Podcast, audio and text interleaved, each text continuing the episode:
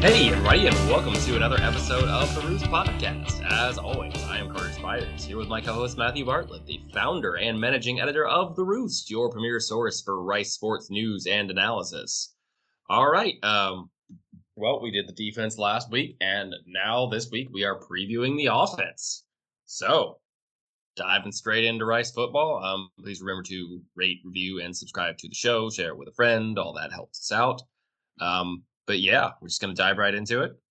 Yeah, I'm excited. It's uh, it's football time. It's Rice football time, and uh, I had a lot of good reception to the defensive show last week. So thanks if you listened to that. If you hadn't, go go back an episode in your your player feed of choice and uh, and check that out. And you know, we got we got a quarterback battle.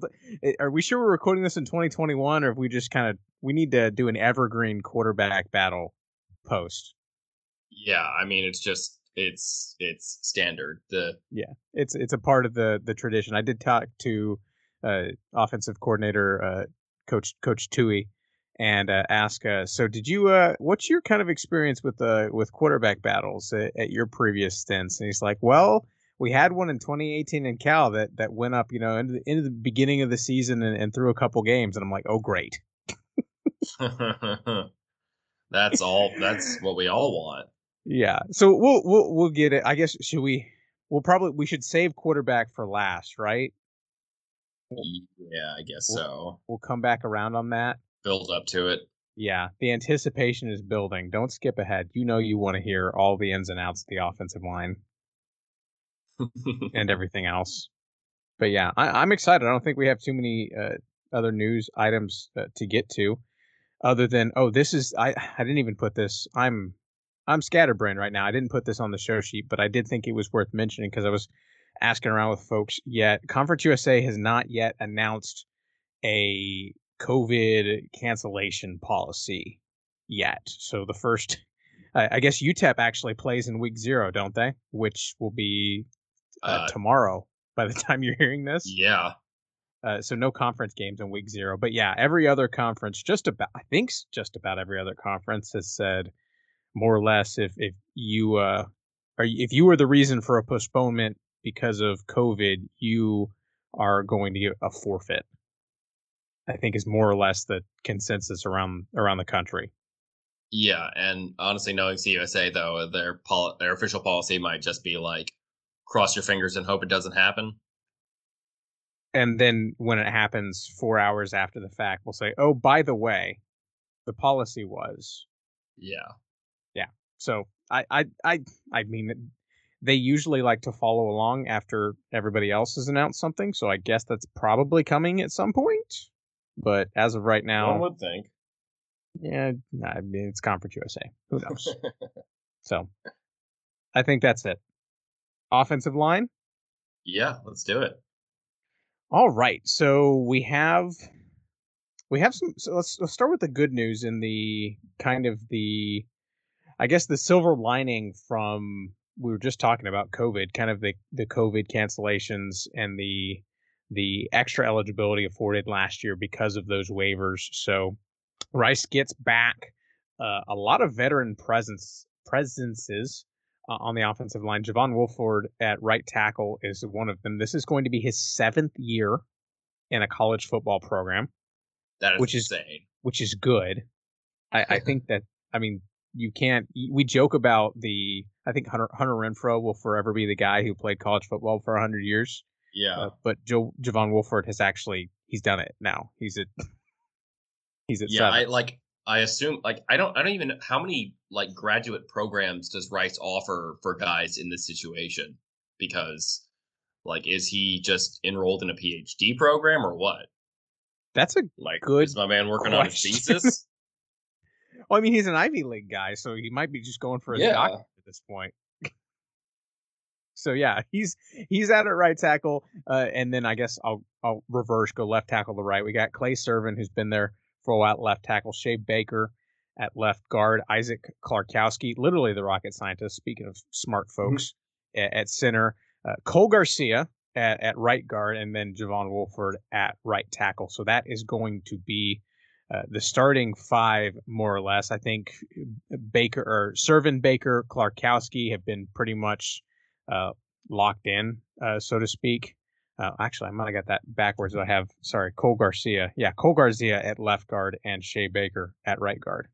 I'm trying to read right. But uh, that's probably the place that we need to start because we haven't talked about Cole Garcia on this podcast in maybe it's been a little while. Yeah. 2019 when he was a starter as a freshman. So he has kind of made a resurgence throughout fall camp and actually unseated Isaiah Floyd, who I guess took over the starting job midway through last season. Yeah. So uh, a bit of an in- interesting point there, but uh, probably a good thing when you have some now veteran depth fighting for position. They they talk about competition, but I, I think that's that's probably credit of it actually happening in real life. Yeah, I mean, hopefully the this much shuffling late is a sign of like actual, you know, competition causing growth and all that. I, I feel like that's sort of unusual for a guy to lose his job to someone else and then gain it back again the next year. But I mean, Floyd also we've talked about before is one of the like biggest, strongest dudes on the team. Uh, and I feel like it says something if if Cole's you know made such a move and and put himself in that position to actually take that job back from a guy like Floyd. Yeah, and I think it will. It is interesting because I guess technically he Gar- Cole Garcia really lost his job when they had that that wave of graduate transfers uh, come in, in in the 2020 right. season. So he was behind uh, I guess was it Nick Leverett was playing right guard. If I'm my memory's back uh, with Go- yes. Goose on the outside.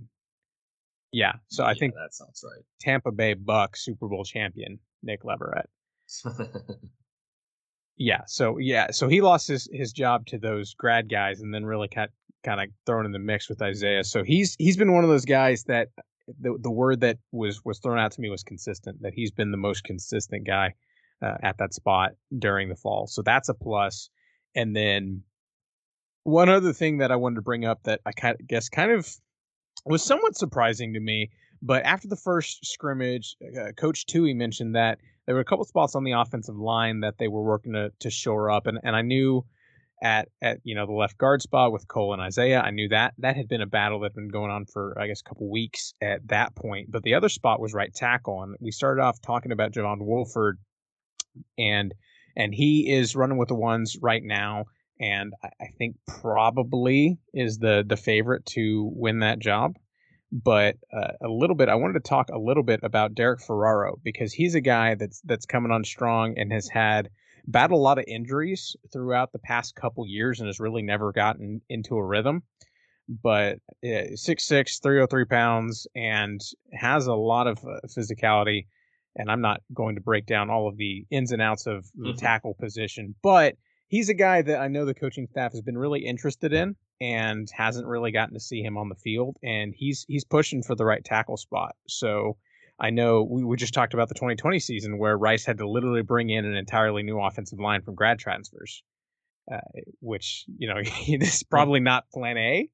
So uh, I wanted to bring up uh, Ferraro as a guy who who looks like he could be interesting on, on the right side, and then one more guy, Brant Peterson, also another tackle, kind of backing up Clay, Gar- uh, Clay Garcia, Clay Servin. So you know, actually getting to the point where there is depth. Yeah, um, and the other one, uh, I think you had noted this maybe in one of your uh, camp reports, but uh, there's a, a certain freshman on campus who uh, is uh, quite large, who seems to be what uh, maybe pushing for that. Uh, back, what do they call those? Like ogre packages, where they bring in I, uh, yeah, a guy as an extra tackle. I think it's ogre, but yeah, uh, folks who who were at the the second scrimmage, the the Owl Fest, or or we're reading if you're not a patron and you want to get access to practice notes to get stuff like this, patreon.com slash at the roost. You should go do that. But yeah, the guy you were alluding to, uh, I I don't know how to say his first name. And and I've asked the SID how you say his first name, and he said uh he's Pepe. So number 62, Fe, Fenu Pepe. His his full name is listed out in the thing as. Yes. I'm sorry if I messed this up, but it's like Faaeanu. That was but, better than I did. F A A E A N U U. But then on the roster, it's shortened to F A A E Faae. I don't know. I assume everyone just calls him Pepe. Yeah, so, he's he's yeah. Pepe, and I was he's actually Pepe. Tui is Tui, so it's easier that way. I was talking with the offensive line coach this week, and he we we were talking about how impressive because he's one of several guys. Ethan Onianwa from out in Katy is another guy that has just been turning a lot of heads. They're really excited about him uh, during during camp. But I was talking about him. You know, it's kind of it's nice that at this point where Rice is in building this roster, they don't have to throw like Cole Garcia was thrown in as a freshman and said, "Hey, good luck. You're all we have." Uh, these these freshmen uh, are probably coming in, you know, physically at a at a better position maybe than some of the freshmen were a couple years ago. But Rice doesn't have to throw them in because they have guys in front of them. So at this point, it's kind of if they're ready to fill a role. And I think it's interesting in this pack, this this offense where they have very different packages and and will cookie cutter guys to do special jobs. Mm-hmm. Uh, Coach Coach Davis basically said at the offensive line position, if if you're like just gonna go hit somebody strong with force, it's probably gonna work out more, more, or less. I'm like, yeah, when you only need a yard. He's like, yeah, when you only need a yard, just there's Pepe, go run behind him. Um, so yeah, I th- I think we might see Pepe in some short yardage situations because he's probably pushing. He, what is he? He's listed at 330 on the roster, and I don't I don't think he's that small. so what you're saying is we have a new starting fullback. I I that how how big is is Brendan Suckley? he's 252. so 6'2", 252. So add four inches and another hundred pounds. Yeah, may, maybe Sounds not. a great so, fullback to me. It would work. They, they hey they have thrown in a couple dual fullback packages, so it's what's one more at this point.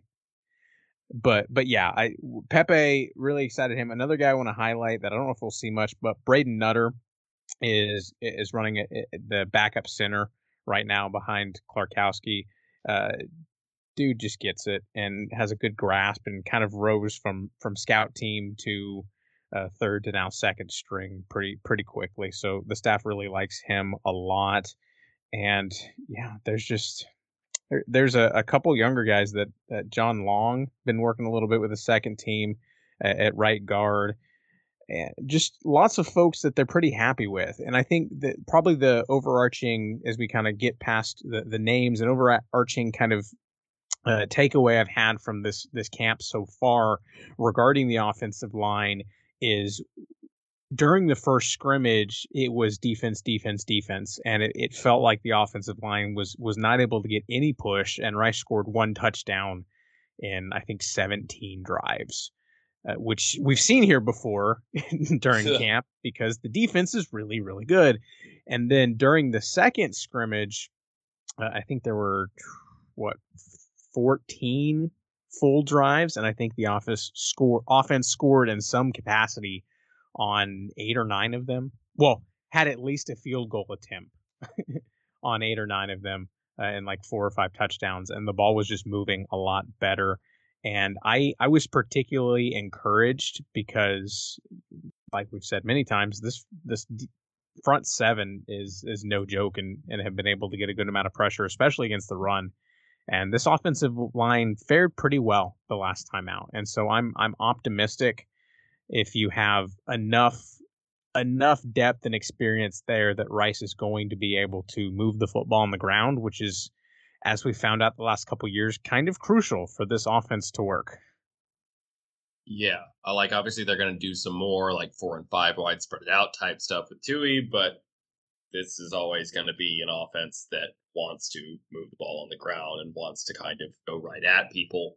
Um, and hopefully that that second scrimmage is a good sign going forward. You know, this offensive line returns so much experience um, which is never a bad thing, but um, you know, we definitely still want them to take a step forward from where they've been in the past. And it was a nice way of saying if everyone coming back plays the same way they did last year, it's not going to be great. Right. Exactly. yep. No, which I think is fair. Yeah. So, it, getting experience back is great, but you have to be able to leverage that experience to play better than you did in the past. So, hopefully, this is a good sign for this offensive line going forwards. Yeah, I, I think so. And that's kind of my if I could I know that we're going to talk a lot about the quarterback position, but this is honestly kind of maybe the second biggest unknown and in, in, the question mark I have for this offense. Uh, because I, I I I know I've seen I've seen Brad Rozner, and if you didn't make it out to the the scrimmage and haven't seen, I guess he, he caught like one pass or something like that during the scrimmage. But uh, just watching him through fall camp, I just forgot how good he was, and he's fantastic. So like I'm, I feel really good about the wide receiving core, the tight ends. There's so many guys who can do so many different things. I, I think there's going to be whoever is at quarterback. I think it's going to work out. The offensive line is is just the thing where I, I I'm I'm I'm less certain, and I think if these guys can put it together and and have a strong showing this year, then that's going to enable this offense to do a lot. If whoever's at quarterback is not is getting hit behind the line of scrimmage yeah. and not being able to do much, we've already seen that this offense doesn't work when the line's playing poorly. Uh, so they might be just as important as any other unit on either side of the ball, honestly. Yeah, no, honestly, I think that might be maybe my single biggest X factor for the entire team honestly. Like we know the defense is going to be good. We know there's talent at the skill positions on offense. Um, if at quarterback you're either going to have a guy as fast as Luke McCaffrey, or you're going to have Wiley Green having such a mastery of the offense that that puts him ahead of a guy as fast as Luke McCaffrey. So I kind of feel good about a lot of things on this team, but whether or not the offensive line can play well enough that the offense can really function is maybe my single biggest question. Which is going to make it interesting, and, and we're not going to talk a lot about Arkansas. We'll, we'll get there next week because that's spoiler alert, first game coming around the corner. But that's something that I think is interesting with Arkansas because their front seven, especially their pass rush, uh, was not particularly good last year and uh, didn't do terribly a lot to improve it. So it's still going to be SEC caliber talent coming against them in the first week, but uh, maybe not from a you know a pure pass rush perspective. Maybe as as as fearsome as it as it could have been opening up against an SEC opponent. So it'll be a good test, but it might not be impossible. Yeah, no, I think if they have maybe a better than expected performance against Arkansas and don't look just like totally overmatched, that could be a really good sign moving into conference play. Yep, and they will. I feel pretty good about them. And then we go jump back to who they're blocking for. Yeah, uh, so the running backs, um, interesting collection of guys here. We got um, Kalen Griffin, who um, kind of burst onto the scene last year as a true freshman. Um, you have Ari Broussard, who I feel like I remember mostly talking about before the 2019 season because he was such a great story in the spring when they basically had no bodies. And so they put him, you know, a former walk on linebacker at running back, and he ran great. And then hasn't seen a whole lot of time until last season, um, but seems to be actually pushing into the rotation. Um, you have Jordan Myers, who scored Rice's only rushing touchdown last year. And still maybe might move back and forth to tight end. We'll see. Um, and then Juma, for whom the question is always just, is he healthy? Is he healthy? Is he healthy? Yeah, J- Juma's the scout team back right now. Isn't that wild? Whoa. That. I mean, that he's is, yeah. he's going to play a little bit, but if you're if we're going down the depth chart and you kind of laid it out, but I think that Jordan Myers is the starting running back, and he's actually been getting a good amount of run, maybe more than I expected. I kind of, when they announced he was moving to running back, I kind of thought it was going to be a, a very hybrid role and he, role, and he has been split out a little bit. He has lined up as like a like an H back of sorts and kind of moved uh, in front of the formation, but he's done a lot of just actual running. Uh, but I think what's interesting, I talked about roles earlier in this offense. He is going to be, he's probably going to start most of the games, but he's going to be the short yardage guy that when Rice needs one or two yards, uh, they've already been running the, they've run, ran the jumbo package where they have the, the diamond with the two fullbacks and the, the running back mm-hmm. dotted up top I think they ran that probably three or four times in the second scrimmage. So it, it's definitely coming back. He'll be the goal line guy because they trust him uh, a lot. I think Kalen Griffin right. actually had another fumble on a goal line session during the second scrimmage, uh, which is a bummer because if he can hang on to the football, dude is a bruiser. So uh, I think you'll see you'll see probably uh, Myers get the lead. Kalen is probably, I would guess, going to get most of the carries as far as like a like a you know quote unquote bell cow kind of guy. He's the kind of guy I see running on first and second downs a lot and and carrying most of the load. You know, it, it definitely between the twenties. And then something you mentioned, Ari Broussard. I think this is interesting.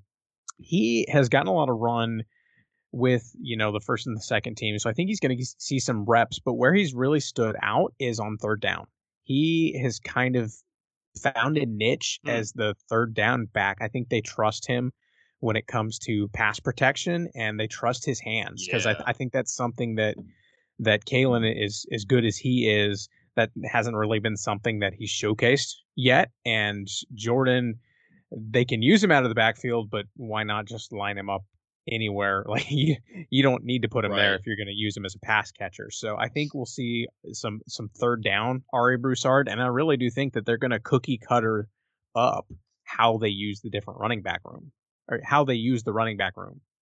Yeah, and it's interesting because you definitely want like it's good to have so many different skill sets within that group. Like you don't necessarily want to become too predictable with the roles so that it's like, oh, if they put in Ari Broussard, like it's going to be a pass or something like that. But, um, you know, especially you have a guy like Jordan who, if you actually commit to using him somewhat regularly as a running back, then that leads leads to really interesting things because you can like, you know, go into two back sets and have him like motion out or move back in or stuff like that. And if you actually if they actually have to respect that he could be like a runner or a receiver or a blocker, then that kind of makes the defense, you know, puts them in a bad situation. Um, so having that overlap, that various skill sets to put these guys right. in a lot of different roles helps. Yeah, I think that's going to be good. And the other the other guy I wanted to mention is Cam Montgomery, who we haven't talked about in I guess all of last season because he, he missed it with an injury. Mm-hmm. But uh, he's a guy that can hit a home run, and you just watch him streaking down the sidelines in practice, and you're like, okay, uh, he has not slowed down. So, and he played a little bit in, I think he would have been the tw- beginning of the 2019 season, mm-hmm. and he too had some fumble issues, and I think he fumbled, and he ended up getting benched for maybe a while until he ended up getting hurt. But I, I don't think you're going to see Cam get like eight touches a game, but I think you might see him get two. And I think they might just trust him to. I, I remember that working him and, and Zane Knight a couple years ago, spending 45 minutes at practice just running that sweep. So maybe it's something like that. So I think you'll see him going across the field and, and trying to keep the defense honest. And then yeah, we have, we haven't touched on Juma really, but yeah, he's been the scout team guy, and man, he can be dynamic when he's healthy. He just yeah. hasn't been able to stay healthy. So we'll, we'll see. I think if we've seen anything from Rice over the past couple of seasons, you know, 2020 they only played five games, but this has been a a running back by committee uh, under Bloomgren since he's gotten here, and so and maybe it's been because they haven't really had a guy. Maybe you know um, Emmanuel Esukpa was maybe the closest they had to that, but he had some injuries too. So we'll see kind of how it splits up. But I really do think you're probably going to see those five will probably be the guys who travel, and I would not be surprised if all of them get action this year in some form or fashion. Yeah, definitely. Uh, should we cover fullbacks while we're on running backs? Yeah, we should. We have to devote an entire segment per audience requirements on fullbacks. and uh, I, I was saying, it, it, looks like Brendan Suckley has has sort of reclaimed his job. Yeah, Brendan Suckley is back. He missed all of the 2020 season with injuries, and he got back on the field for practice at the end of well, I guess midway through to the end of the season, whenever the dates were with the cancellations, it all runs together. And I kept thinking, are we going to see him? Are we going to see him? We never saw him, but now we see him and he's back. So uh, he and and Brian Hibbert um, have been doing when they're pulling out those two fullback sets. We've seen both of those in there. Jerry Johnson has been involved a little bit too. So it's they got a couple guys there, and you know if if anything else you know something fails and they need to pull out the emergency emergency button, we have Pepe, which yeah, it is what it is. But yeah, I I think it's interesting that we, we've seen the fullbacks get a good amount of use, and something that I've kind of been Eh, watching and trying not to read too much into because it's it's fall camp is Rice brought in a new offensive coordinator and they, they gave him a good amount of leeway with how the offense is, is going to run within the scheme. And something that he's kind of brought with him is is the just more empty packages. They are there's a lot more comfort level without having any blockers in. If you're an empty, you have five wideouts and you have no running backs and obviously no fullbacks. And I think Rice did a little bit last year and the year prior with just running like a traditional I form with a fullback. And I think maybe outside of those short yardage and, and goal line maybe situations, I think we might see a little bit less fullback this year uh, than in years past. Please don't shoot the messenger. And that could just be, you know, how they're prepping in camp, but that that might be my guess, especially if you have all those running backs and you have a lot of healthy wide receivers to mix around.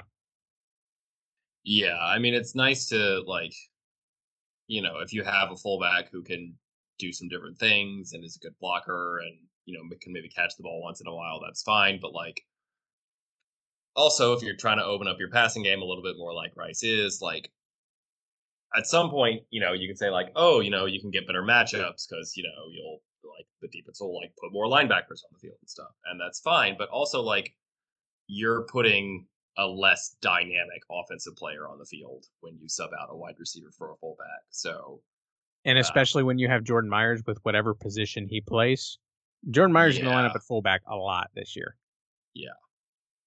So we still love fullbacks, but Probably okay. the number one fullback podcast in Conference USA. I haven't touched base. Is UTEP going to use any fullbacks this year? We probably should have asked. Yeah. Wasn't on the top of my my brain. I apologize. We failed at our fullback tracking duties. We did. Next year. uh, so wide receivers. Um, thank, There's a lot, man. Yeah, thank your lucky stars and w- whatever whatever you choose to pray to, uh, that Brad Rozner is back and looks better than ever, maybe. Yeah, grab your rabbit's foot or anything, whatever keeps two on the field. I I was standing in the in the end zone at a practice the other day. Well, not in the end zone, obviously, off to the side of the end zone. And I was having a conversation with somebody on staff, and you just hear you have this when you're watching a football practice and you hear uh, and everyone just kind of looks up to make sure you're not about to get beamed in the face with the football, uh, which I, I was at that point. Uh, so I, I took a step back, and then you just see Brad Rozner just sky up and just pluck the ball. I, tr- I don't even remember who it was, and maybe it probably doesn't matter, but just go up and over some guy and, and grab the ball and come, come down in the corner of the end zone. And I was just like, oh, he's good. And that's something that Rice, like Jake Bailey, is a lot of things, but he's not going to go climb the ladder and, and pick the ball up over somebody. And that's fine because he does a lot of other things really, really well. But yeah, having Brad Rozner back is going to do so much for this offense. And then one more guy that I've seen looking really, really good and making plays downfield uh, has been August Pitre And he, I think he caught one pass last year uh, before getting injured. Yeah, he had the one one play, a three yard touchdown catch. I think was his only yeah. reception of 2020.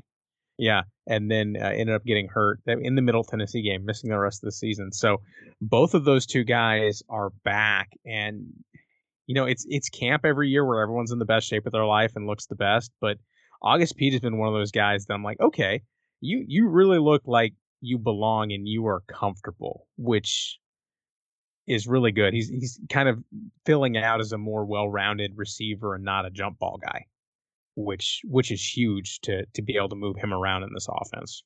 Right. Yeah, because he's clearly got the athleticism and like the pop to to make an impact as a wide receiver for this team in this conference, and for him to be one healthy and two putting that all together to become a more complete player is a huge thing. Um, obviously, in terms of depth, they have uh, Trey Patterson, the graduate transfer brought in from New Mexico, and he's uh he's definitely got some speed. Um, and so does the other uh, notable depth piece here, uh, Andrew Mason. So, uh, hopefully, this will be a year where Rice has more than like one or two receivers catch a decent amount of passes. Uh, obviously, you know what you have in Rozner and Bailey, and August Pitre has been like a starter before.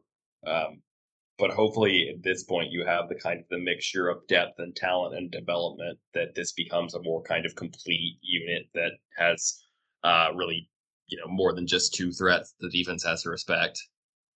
Yeah i, I think so and and just that, that, we kind of felt that way last year we just didn't get to see him which was kind of unfortunate and then one more guy that i want to throw out in the mix is is cj mccord miles mccord's older brother transferred from yale and missed last season. He's been doing a lot of work with the twos and looks really, really consistent. He is, you know, 6'1, 174, but he kind of plays bigger than that to some degree. And he's proven to be a good, reliable guy that they can slot in uh, just on that outside and do a couple things. So I think at, at this point, we the, the route tree, uh, the route tree, at least the, the distribution of the passing game and those targets has been very, very narrow the past couple years. It's basically been Jordan Myers, Brad Rozner, and Austin Trammell who have had passes thrown their way in the past three years. like a couple other guys. Yeah, and in, then and then Jake Bailey at the end of last year when everyone else was hurt. Right. And that's been it. But this year, they're they, when when they're running through scrimmage, and they they kind of went with a modified, you know, one and a half team where they gave guys like Pitre and Rozner, they ran him like I think 20, 25 plays and then got the other guys in. And so we've seen a lot of Andrew Mason, a lot of Keith or CJ McCord and and Ced Patterson. I asked him, Cedric, are, are you Cedric? Are you Trey? Are you Ced? Who are you? And he's like, Well, my birth certificate says Cedric. I'm the third, so my mom calls me Trey. Some people call me Ced. And I'm like, that that doesn't help me at all what, what do I call you? so, but nice guy.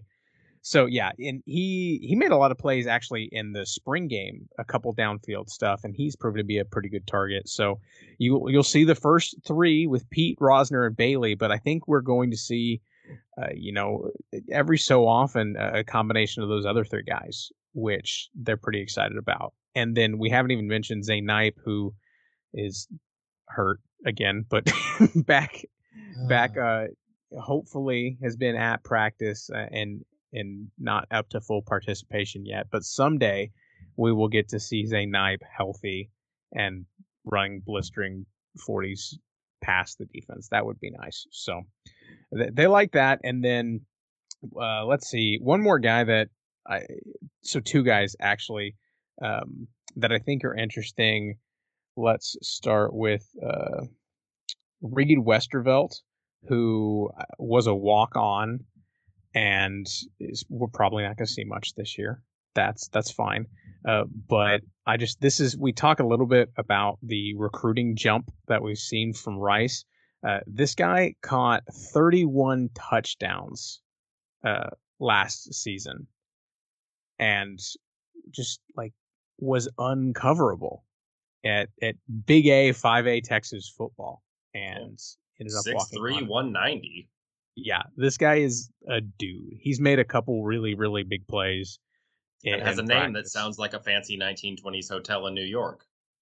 Yeah, that that's got to be good, right? but yeah, I he's he's been a guy that's been really fun to watch, and I'm excited about whenever we get to see a little bit more of him.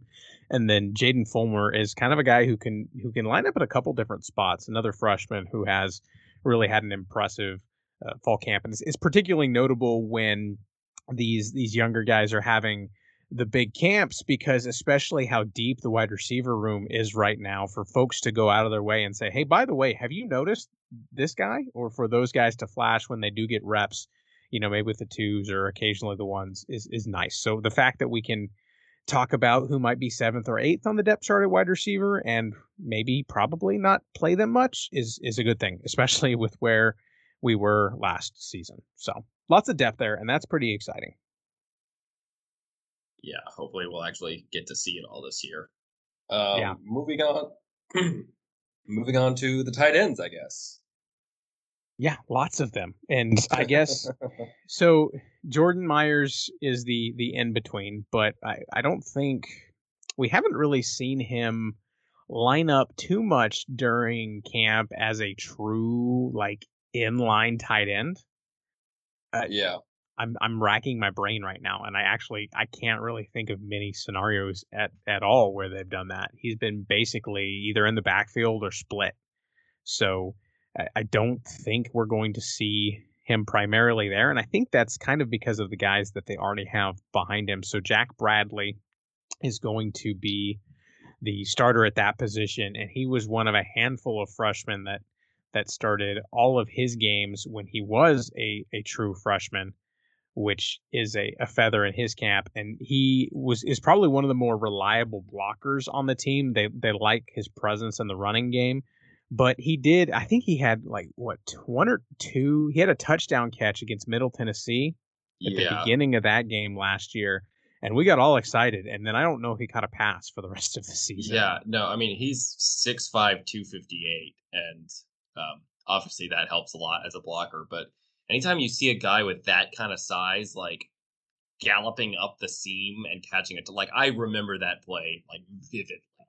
Like watching him catch that and I was like, "Oh, are we going to get is Jack Bradley receiving threat like uh, going to be a thing now because a guy that size that you can rely on in the passing game is absurd.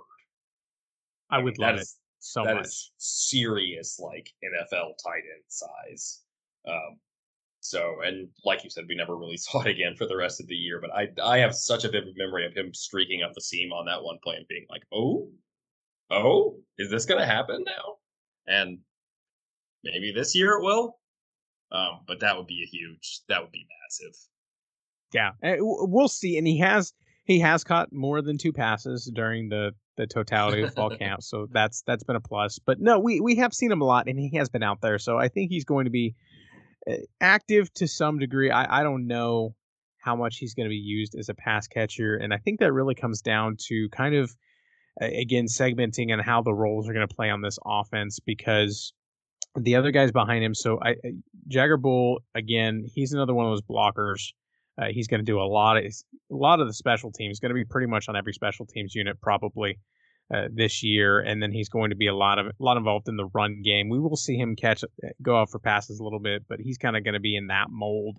Uh, the two guys that I want to point out at tight ends there are going to be Robert French, who we've seen a couple, a little bit over the last couple years. He's a, a pretty pretty reliable pass catcher and somebody that can go up and get there. But some guy who, and if you hadn't picked up your season preview yet, I'm going to plug that here uh, you should. There's still a lot in there, and I went through and picked a X factor at every single position. And this was when I put it together. This was July it got released, so I, which doesn't feel like long ago. I mean, it's August, but that feels like forever ago at the same time. But yeah, I, I when I was putting that together, I put Nate Camper as my my sleeper, if you will, at the tight end position, and I am here to report that he was taking some reps with the first team this week. So I'm not I'm not saying that Nate Camper starting tight end, but when you come to this is a guy who basically played he was listed as a tight end but played glorified slot receiver in, in high school right. at 6'6 220 and I think he came in lighter than that, so they've been bulking him up. But he is just a giraffe gazelle in the open field and can move. So I, I think as he develops, that's what I'm really interested to see. Because if you can start running some two tight end sets where you have Nate Camper um, outside of of Jack Bradley, you know, with Jake My- or Jake Myers, uh, Jordan Myers in the backfield split out, that that would be fun. I would be for that. Yeah, and throw Brad out there at wide receiver, and you're looking at the like tall boy, tall boys only receiving lineup. There you go. They need like a like a what do you call it? A one of those uh, line line changes like in hockey. The Yeah. cone heads. There you go. Yeah. They can have the they can put out the fast guys lineup and the tall guys lineup. Yeah, that would be fun. Hey, hey, this is now we're going basketball. yeah. Go small, go big. Run them in and out there. Yeah, I'd be for that. But I and and, and I am excited to see the tight ends as pass catchers. But at, for this offense, it's really going to be their their presence blocking eh, eh, for for in the passing game, and then controlling on uh, controlling the line of scrimmage uh, in the trenches for running. That's going to be kind of their most essential function in this offense, and I think a, a huge part of that is the the options they have at wide receiver. And you know, great. Granted, Nate Camper was a, a true freshman last year when Rice had no wide receivers uh, available, so he was kind of getting up to speed. But the tight ends, you know, even Jordan Myers were were not as targeted um, as much when they had no pass catchers left. Well, no wide receivers left. It was it was Jake Bailey and Andrew Mason who basically were the guys who got you know funneled targets. So I don't I don't expect. Especially when you're bringing in maybe a little bit more quarterback mobile options and some some read option kind of things. I, I don't anticipate that increasing the activity of the tight ends in the passing game. Yeah. Even if you're throwing a little bit more this year than you have in years past, like one, especially if we're about to transition to the quarterbacks, um, especially if McCaffrey is the starter, like with as much speed as he has, you're probably going to have a lot of plays where, like, you don't have a check down. The check down is that he runs the ball.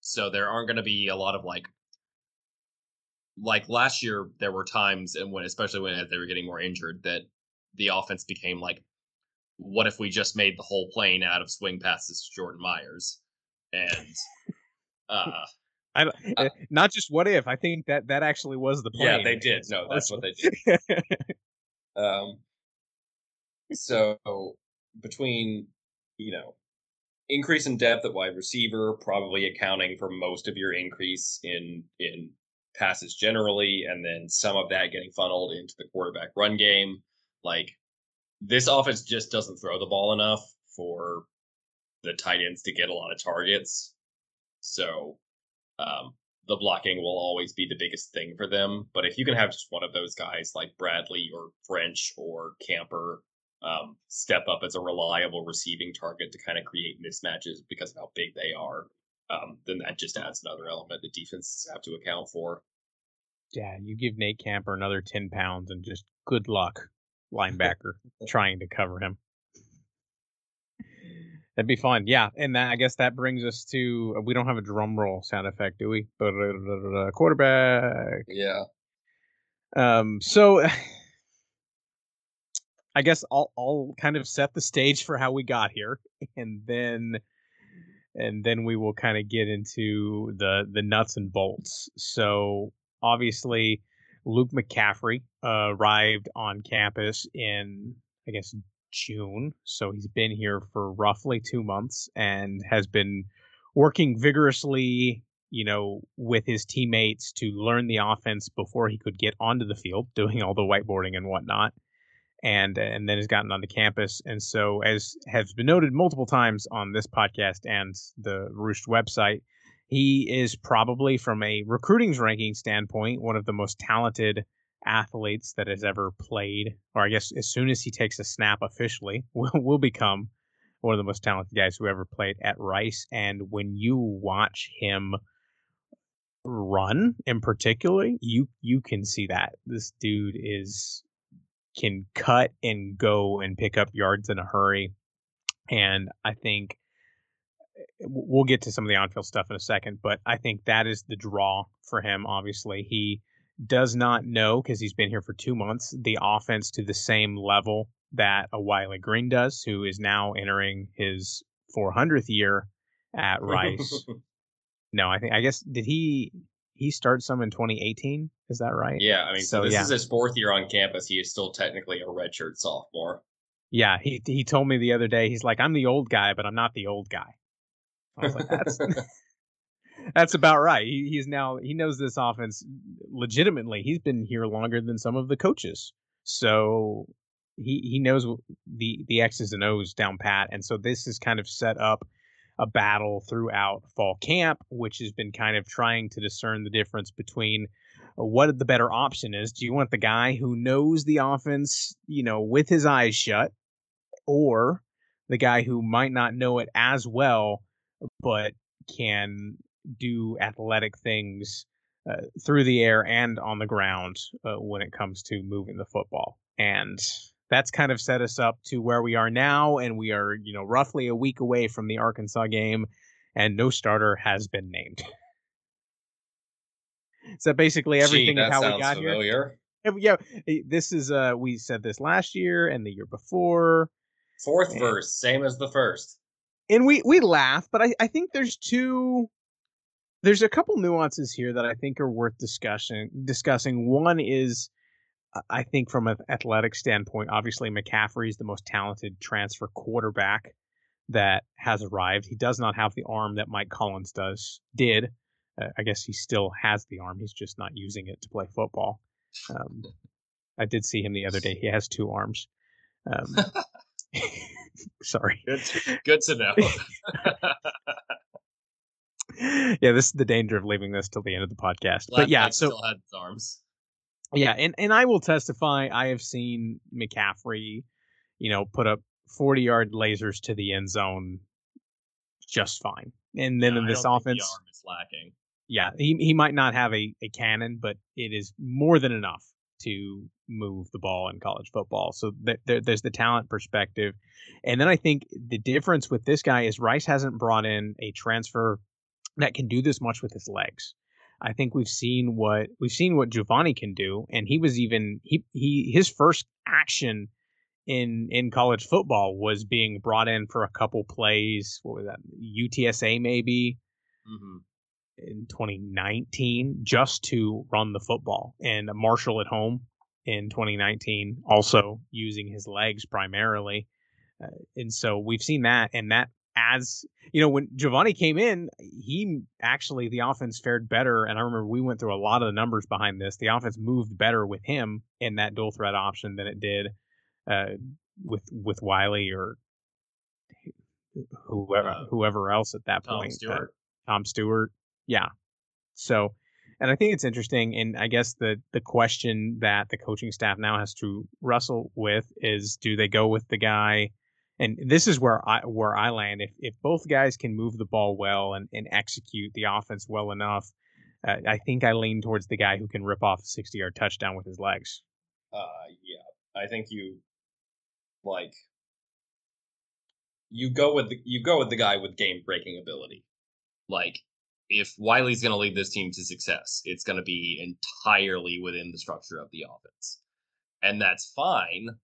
But if McCaffrey can operate it capably enough and also just has the speed to make game breaking plays because he is so much faster than 90% of CUSA defenders, then I think you go with the guy who can break the game.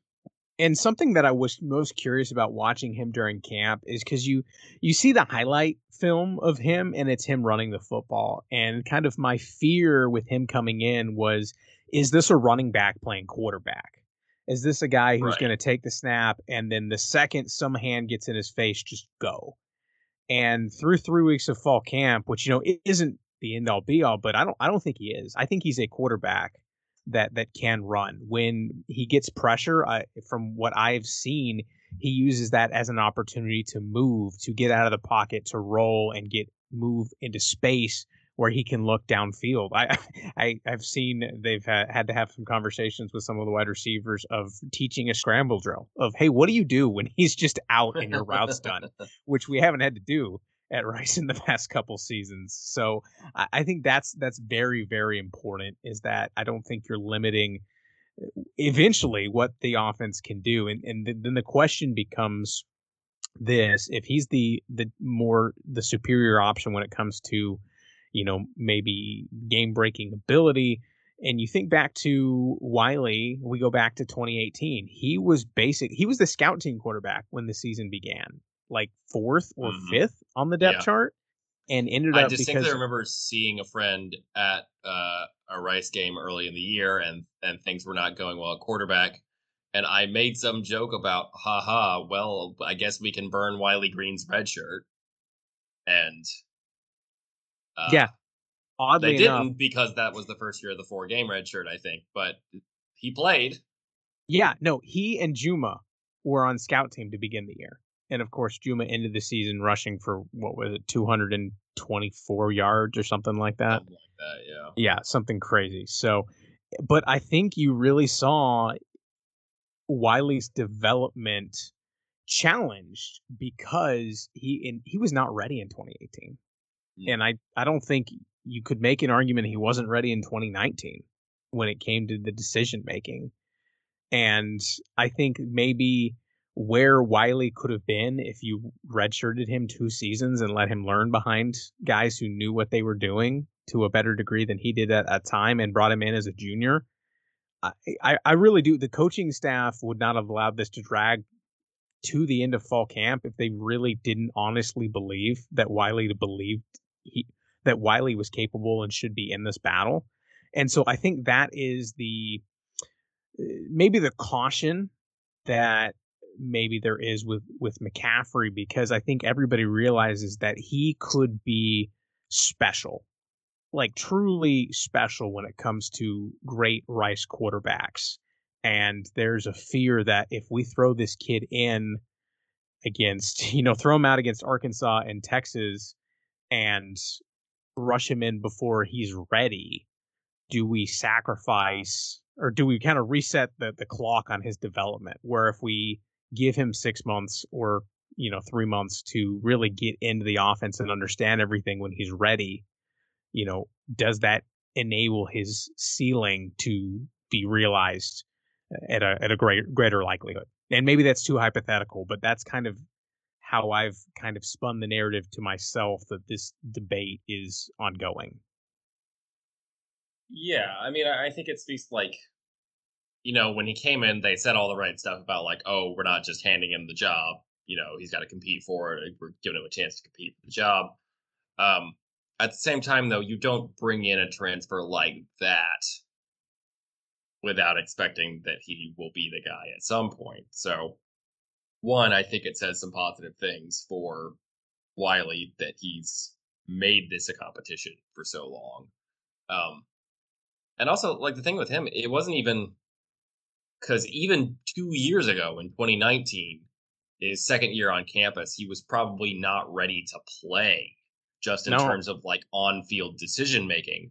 But the debate was the same, right? It was okay, well, Tom Stewart maybe has more talent, but Wiley, you know, knows the offense better. Like he knew the offense better even then. He was he was already the guy who knew the offense the best back then. But then this year, maybe at this point he's been he's been here long enough that he's got the combination of um both the scheme knowledge, which is probably better than anyone's at this point, and the like maturity and um, you know amount of some on-field experience, and also just all the reps and practice that he can actually combine that scheme knowledge with the like in-game savvy to be really effective, even though he's not like you know, even though it all has to be kind of within structure, right? Right, and I think if if McCaffrey had appeared on campus in 2019, I don't think this would have been much of a discussion. I think he would have yeah. start out of the gate, and 2020 would have been interesting pitting him against Mike Collins. I I, I would bet the staff go with the veteran guy and, and let Mike have it at least to start out. um, because he had one year left right at that time. Yeah. So, but but this year I think it's interesting, and I think it's it's notable that it's become a battle, and I don't think Wiley, from my eyes, hasn't done anything at all to lose the job. Um, there hasn't been, you know, those the big decision uh, moments that kind of are colored. Rice fans, when they think of Wiley Green, I think are colored a lot by uh, that interception against UTSA uh, that that really cost them the game, and a, a couple like has had some fumble issues whenever he's gotten hit. Really, the Right. past couple years. So, uh, but I I don't. It's hard to see if he's gotten completely over that when he's not playing, you know, against live bullets. But uh, he's better than he was. it's one thing to not be fumbling in scrimmages. Um, it's another to uh, to actually be at that level when the lights are on. Yeah, and it'll be interesting because if you're the coaching staff, if you start Wiley Green against Arkansas and it goes well, then okay, then you can you're you're holding out you're holding Luke in in waiting and, and until he's ready, you know, quote unquote. And if it doesn't go well, then you pull the plug and say, "Hey, we gave Wiley as, as fair of a shot as we could. Let's let's bring in Luke and roll the dice." But if you bring in Luke against Arkansas, you start him rather against Arkansas, and it doesn't go well, then I think the situation becomes a bit more tense because I Mhm. think it's going signing the coveted transfer quarterback and then going backward, uh, not backwards, but going back to the guy who was already here. I think that would raise a lot more questions, and I hope I hope we don't get there. Yeah, no. I think it's one thing to say, you know, McCaffrey needs a little more time. We don't want to throw him out there against SEC defensive lines and stuff like that. That's fine. It's another if you put him out there and it's just an absolute disaster. Yeah, and I think we've seen this or staff, You put, you, sorry, you put Wiley Wiley out there. Right, yeah.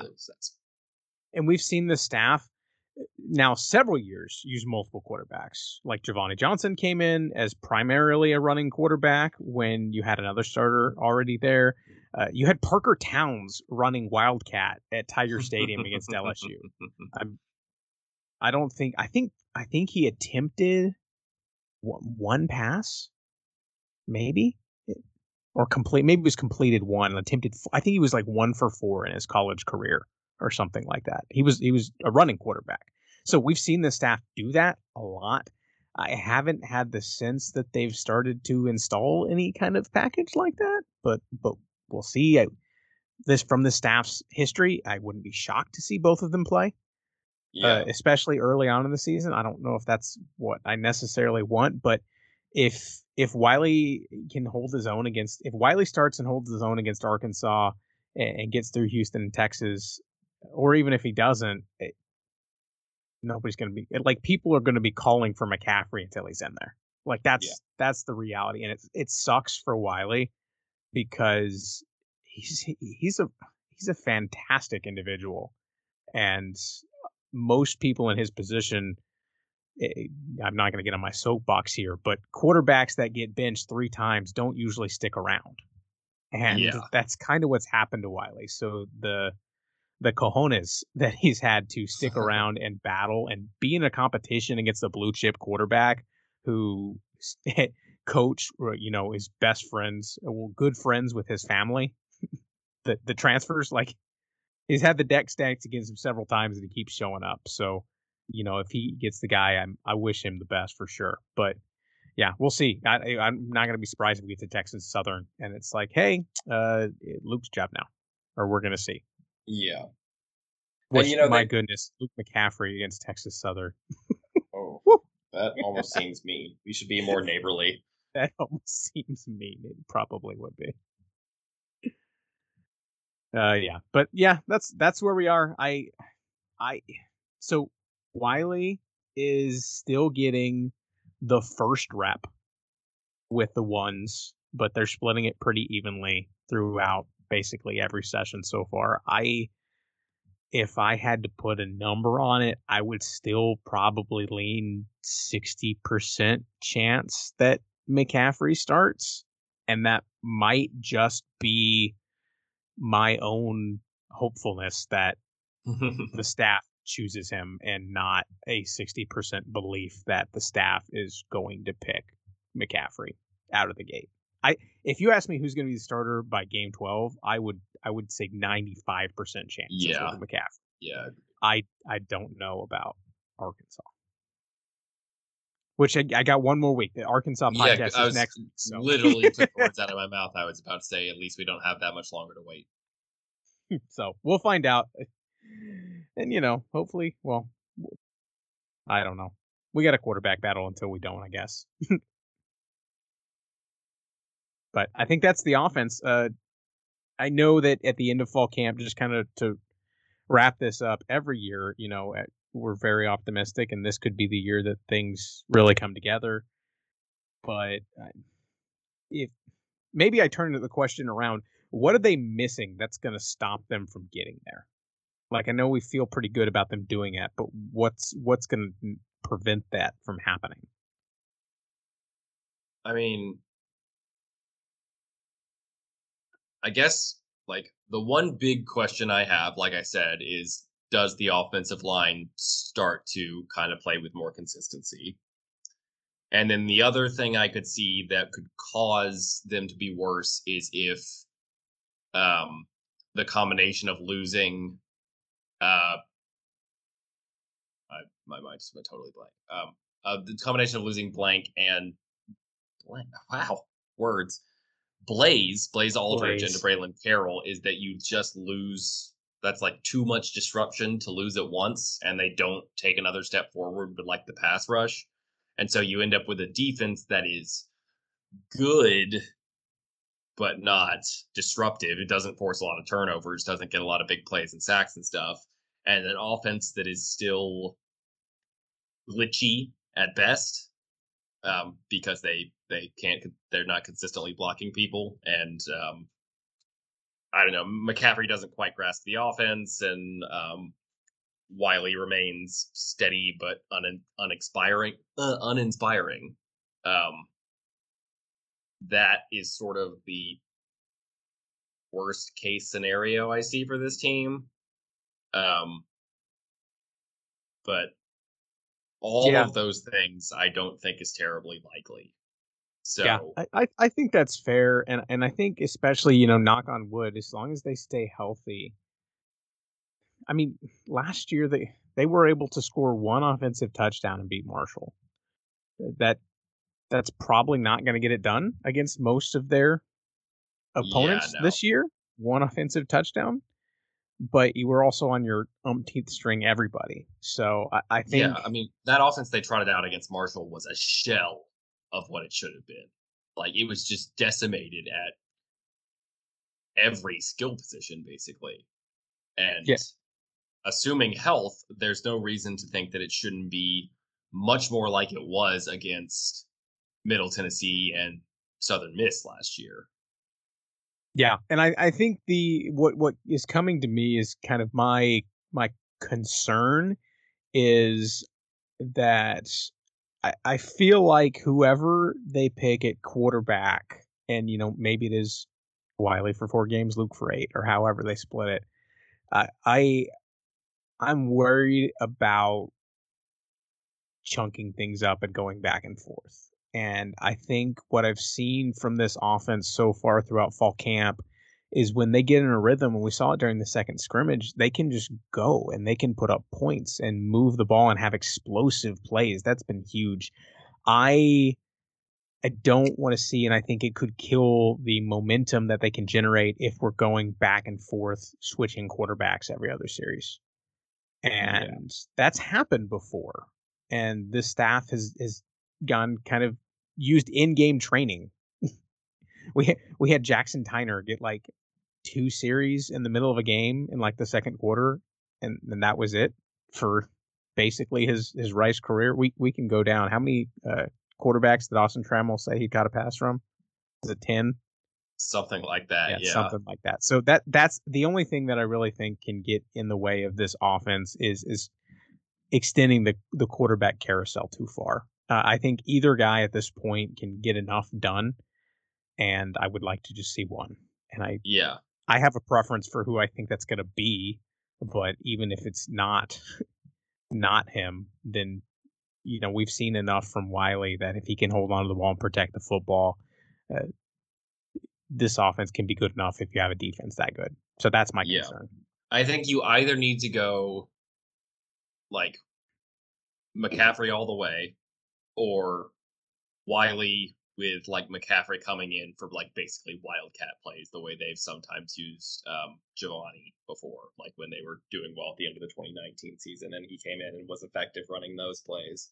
But you gotta have if you're going to use both of them for the offense to play well, it has to be very defined roles in specific situations. It cannot be a Steve Spurrier yanking every quarterback, yanking your quarterback every other series just because you're irritated and don't like how he's playing. Yeah, and I don't get that read from Tui so far, but who knows? We'll find out.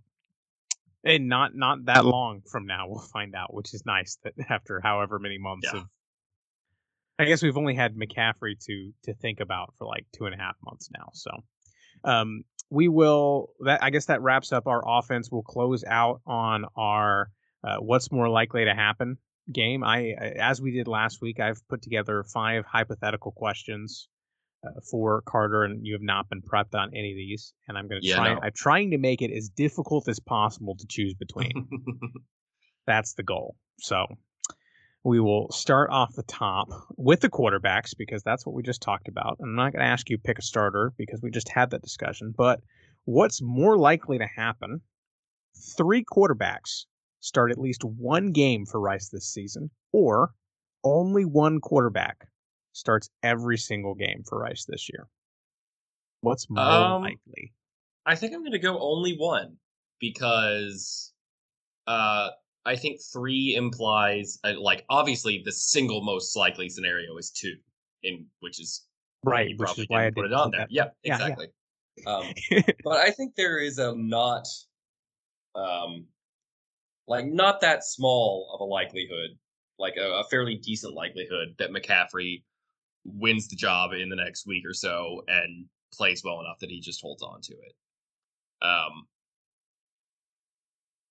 Three I, is kind I, of a, a, a disaster. Too, but... Yeah, three is kind of a disaster. That means you've had two injuries, right? Basically. Um, or you had one, the other guy got benched for not being effective, and yeah, one um, more. I, I don't know. The thing is, I think if we go back and I think three quarterbacks have started. Who started last year? It was Mike, and then Giovanni.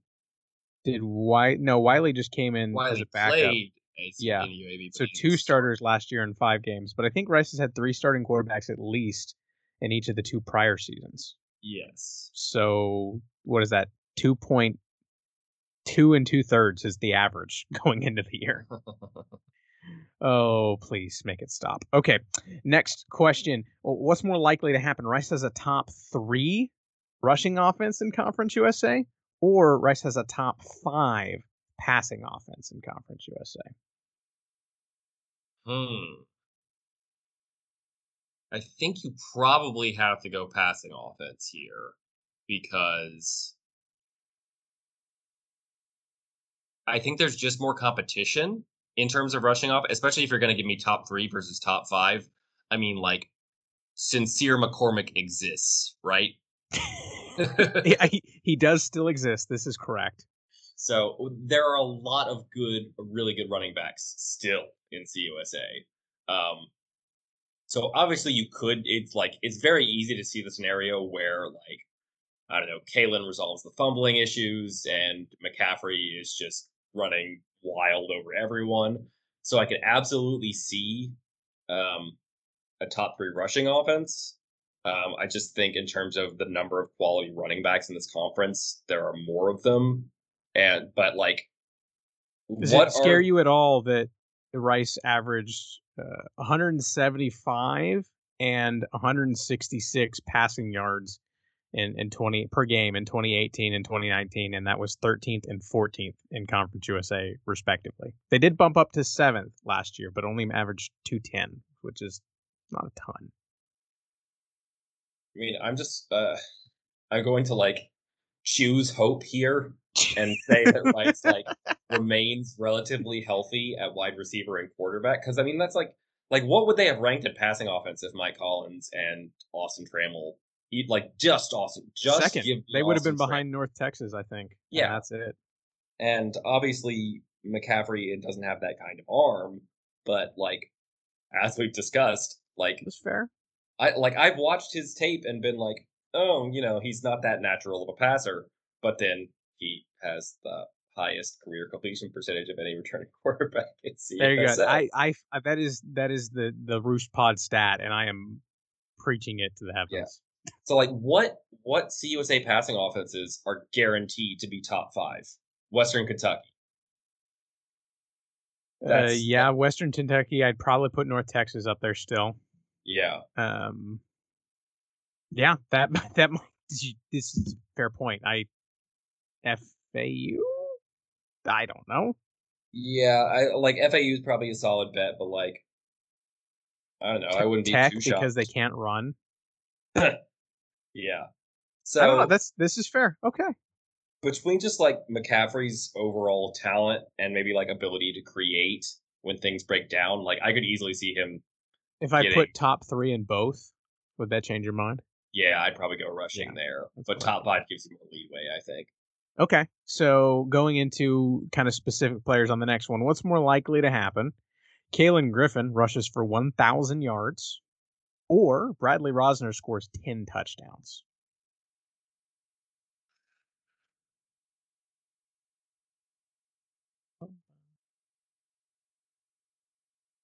My initial instinct was like, oh, Rozner, but like, even in 2019, he had like those three touchdowns in one game, and were those his only receiving touchdowns? No, I think he had five in 2020. five. That's right. Okay. Yeah, he had a couple others scattered in there. Uh, but that year, Austin Walter in 2020 or 2019, that was scored 10 touchdowns. Okay. So that Um, that was the I and I'm I'm looking back now. That was the high of any single offensive player non-quarterback under Mike Bloomgren that sounds because right. Austin Walter only scored six in 2018. Isn't that crazy? Yeah. Um.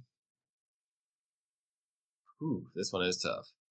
I think I'm gonna go Rozner, just because I feel like he's gonna get a lot of like downfield jump ball targets, and especially because like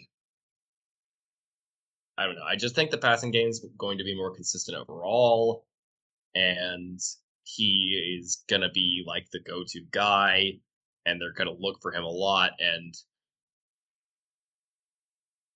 Yeah, my my rationale would be I just don't think anybody's going to get that large of a share of the running game. Yeah. So Um, especially especially like the sooner McCaffrey takes over the quarterback job, you're gonna see like the rushing yards aren't going to be all binned with one particular player. Right. I mean, you got to go back to uh, Charles Ross in 2013 was the last Rice running back to rush for a thousand yards. Uh, of course, that that came in 14 games because you had conference championship and and bowl game. Um, Right. But or sorry, 20. Did I say 2014, 2013? Correcting if I misspoke there. But yeah, uh, you got to go. There's a, a couple guys who had um, a lot of rushing touchdowns, but you got to keep scrolling back. The last guy who had 10 receiving touchdowns, you probably got to go back. I, off the top of my head, I'd probably say Jarrett Dillard would probably. Yeah, I mean 2008 was probably Rice's last great passing offense. So I would be shocked if there was anyone since then who has scored 10, re- 10 receiving touchdowns. no, Like- I've been kind of scrolling back as we've spoken, and uh, we're we're not there, not even close. So yeah, I'm I'm guessing that would be it. So yeah, I, I trying to think how But- many Jordan Taylor might have had in a single season. yeah but it James wouldn't have been- James Casey in 2008, and Jarrett Dillard. Jarrett had 20. James had Jeez. 13. So Um, Yeah, Jordan nobody has Taylor. gotten ten since then. Jordan. Taylor in in 2013 and 2014 had eight and seven. I Yeah. would be surprised if anyone's gotten closer than that besides him. Nope. So uh, both probably, if either of those things happen, man, this offense is cooking. All right. So going on now, we're going back specifically to the passing game. So we talked earlier about how it's been a narrow passing tree the past couple seasons so far under Mike Bloomgren. So what do you think is more likely to happen? Uh, you have six different pass catchers who catch at least 20 passes, or you have three pass catchers that catch 50 or more passes. Mm, They've had a lot of seasons with two guys yeah, get right above that number. Three would be a jump. I would. I don't. So think would either spreading of it up to six. very likely. I think it's more likely that you have like two guys with like 50 plus, and then I don't know a Four lot of with guys. 18? Yeah. yeah. I'm Yeah. getting. I'm. Pra- I've, I've been doing this. I'm getting pretty good at these lines. I think. um, I would go with the six with twenty just because if there's a third guy that gets fifty plus, I have no idea who that is.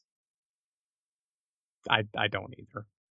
So it- I don't think it's terribly likely that six with twenty happens, but I mean, because I think I'm pretty pr- pretty confident that that Jake Bailey and Brad Rozner are going to be the two guys who go over 50, and then I. I August Like, Pete and, and Cedric Jordan Patterson Meyer could will both probably get like 20. 45. yeah, yeah. 50's a lot.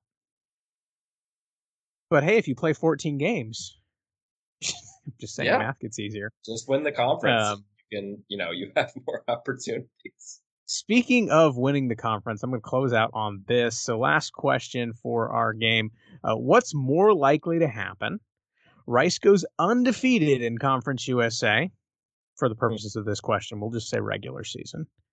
Or Rice upsets one of Arkansas or Texas. Ooh. One big win or eight consecutive conference wins. I think I would go if Arkansas were later in the year.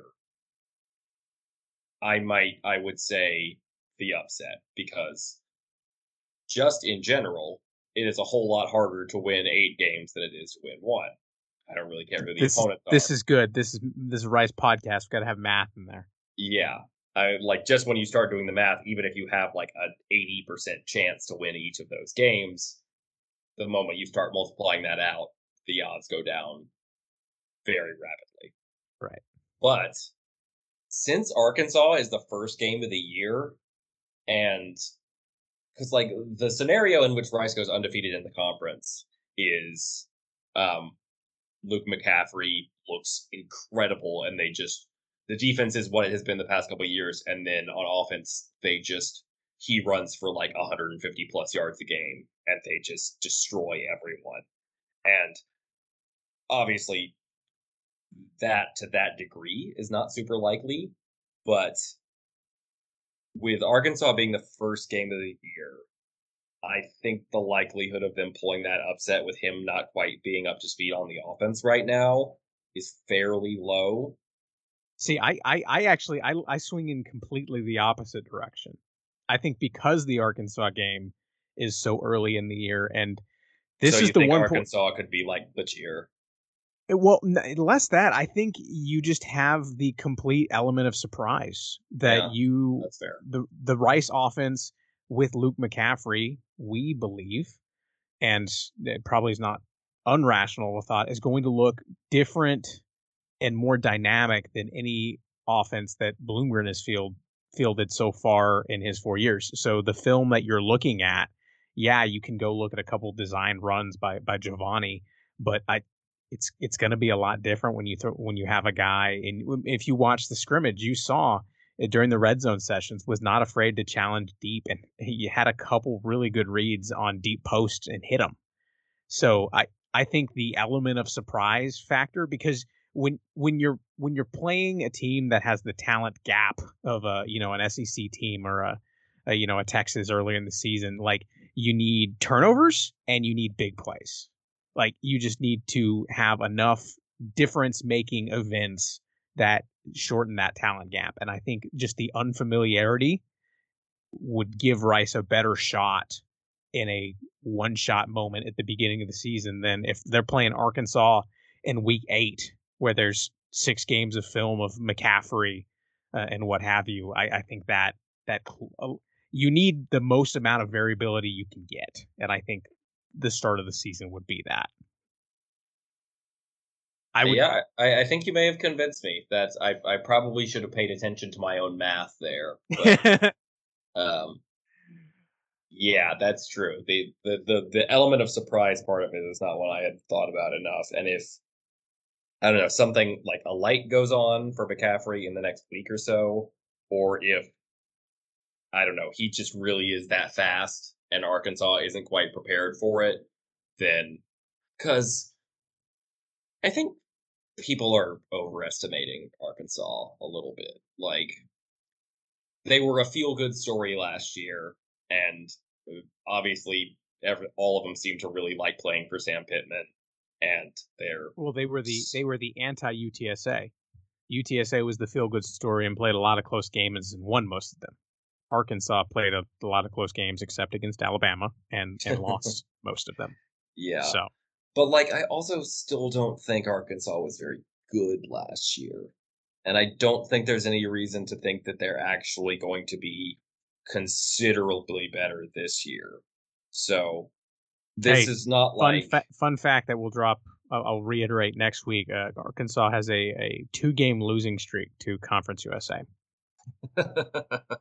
Which is anytime you can say two game losing streak to Conference USA and that team you're talking about plays in the SEC, yeah, that's uh, shame on you, shame on your cow, shame on all of your ancestors. We'll see, man. okay, well, I think that wraps us up for the offense. We uh, are officially on to game week. Always, always. I really am excited. yeah, no, same. I am so ready for football. Um, but yeah, we'll be back next week previewing Arkansas. So look forward to that. Look forward to the game. Uh, we're finally there, y'all. We made it. Rice fight. This show was edited and produced by Carter Spires. It features music from Joseph McDade.